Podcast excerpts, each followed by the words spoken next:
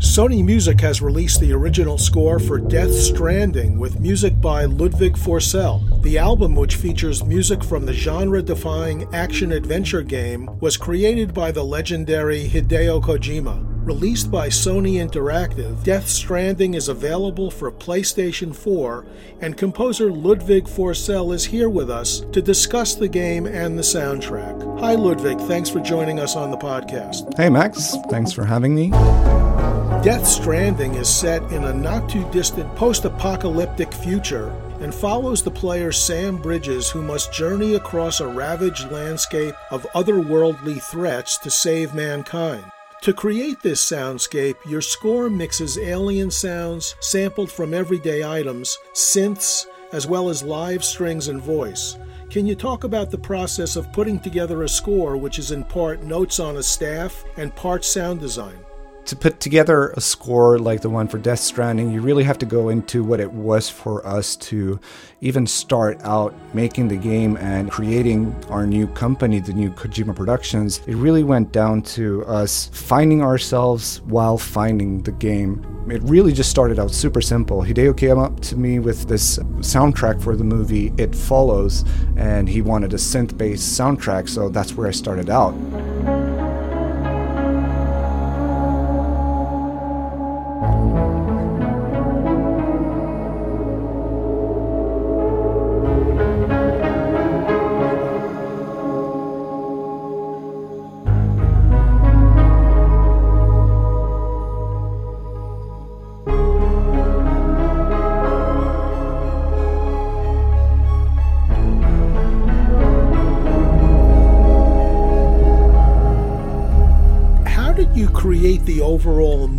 And the arc of the soundtrack to match the game, which is filled with terrifying creatures. I started researching synths, and while we were literally building our studio, I got a chance to look at a few synths, got a bunch of uh, hardware synths to get me started. However, with this new world, as we were like kind of discovering it, I think me and the rest of the studio, I found there are more parts to add to that mix, and the palette evolved, uh, the music evolved thusly.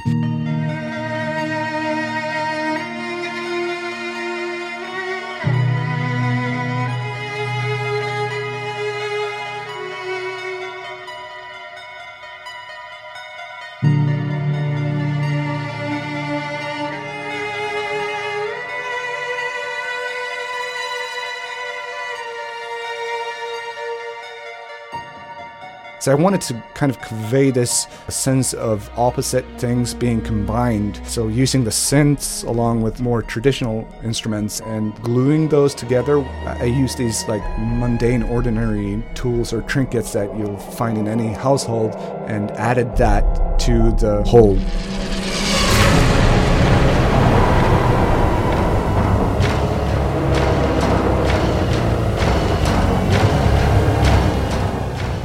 It really worked in a both conceptual proof concept way and in practice. It was a process, maybe taking over two years, kind of figuring that out.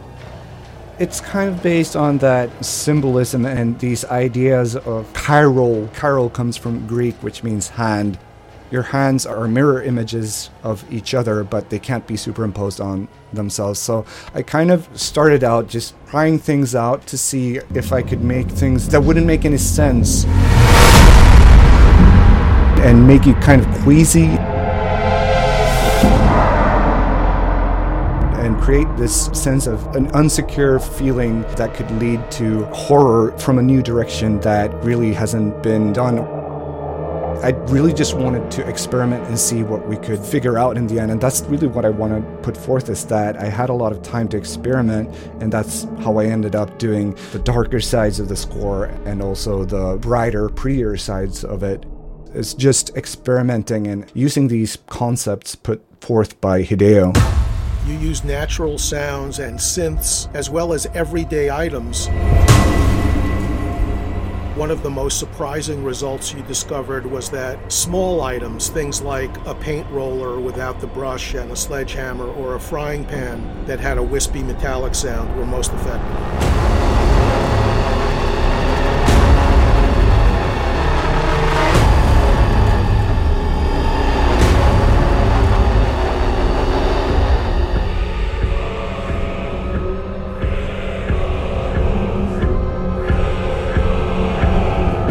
Yeah, it's really interesting because, you know, we did a two day session of recording all these mundane, simple things, and I didn't really know what to expect at first. A few of the ideas that we came up with, we came up with on the fly, and I didn't really know exactly how to use them all until I got in the studio and started working on a track. They ended up being this kind of glue. You'd have a synth sound, and you'd add these a different type of timbre on top of it, and that would glue it into real life sounds to make it more tangible in a way. So I found that instead of just doing big piano hits on the prepared piano that we did, I really liked those small high end stuff that you could just kind of meld together with everything else. And in this dark and gritty texture, Kojima wanted to have sounds that felt familiar and real, but through objects that could not be identified. Yeah, I kind of read that as he wanted something using objects in a very Foley esque kind of way. I think Mr. Kojima is a really big fan of good Foley and hearing stories how Foley is actually used. Where you would never guess where a cool sound originated from. That's the Foley artist's domain where they can use whatever to create inspiring, interesting sounds. Then I hear he was particularly fond of chains banging on the floors and the walls.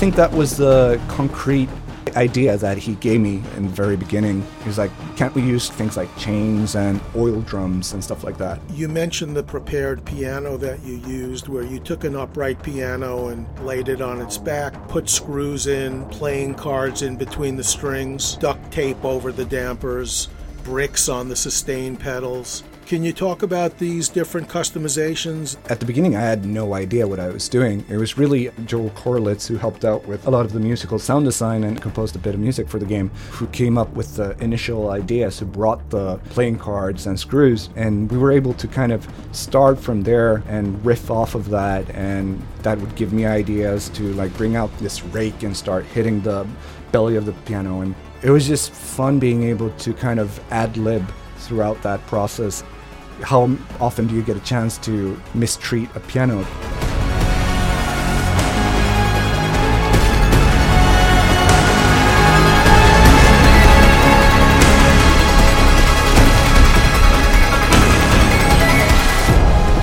pitchiness of old synths is something that I think a lot of people have come to enjoy a lot. There's a bunch of plugins that you can use in your DAW that emulate kind of VHS drifting pitch and stuff like that. I just fell in love with that sound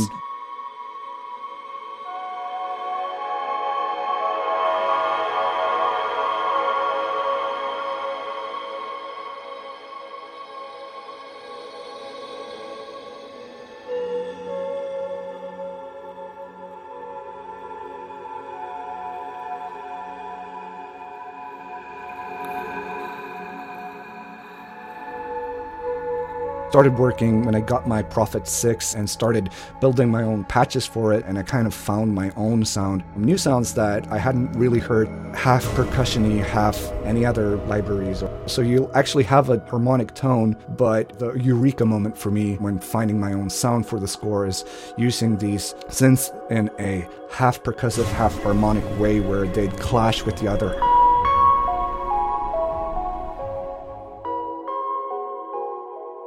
So let's go over some of the cues. Probably the most iconic sound to come from the game was BB's theme, sung by Jenny Plant. See the sunset,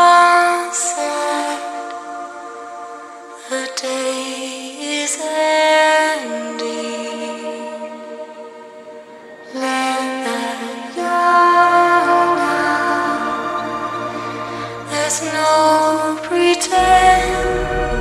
How did that song come about?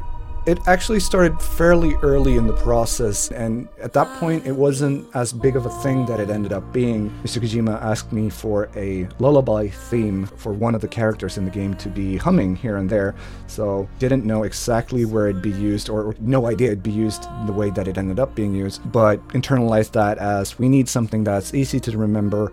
So I started out with a very simple theme, presented it short version of what ended up being BB's theme, and Hideo was fine with it. So play the theme numerous times to Mads Mikkelsen so he remember it during his scenes. And that's when we started to talk about how we can extend upon this. And my idea was, as a concept, to have the character that Mads Mikkelsen's character is caring for, this mother character, be the person who would sing the full version. So I that's when I started thinking it should be sung by a female artist, a full vocal theme. It's not really the theme for the entire game, but it's the theme for the type of emotional journey that you'll have throughout the game. It took some time from having the initial idea down to then extending it into a full track and then going to record strings and then finally recording Jenny's vocals, maybe I'd say a year and a half after having the first theme approved by Mr. Kojima.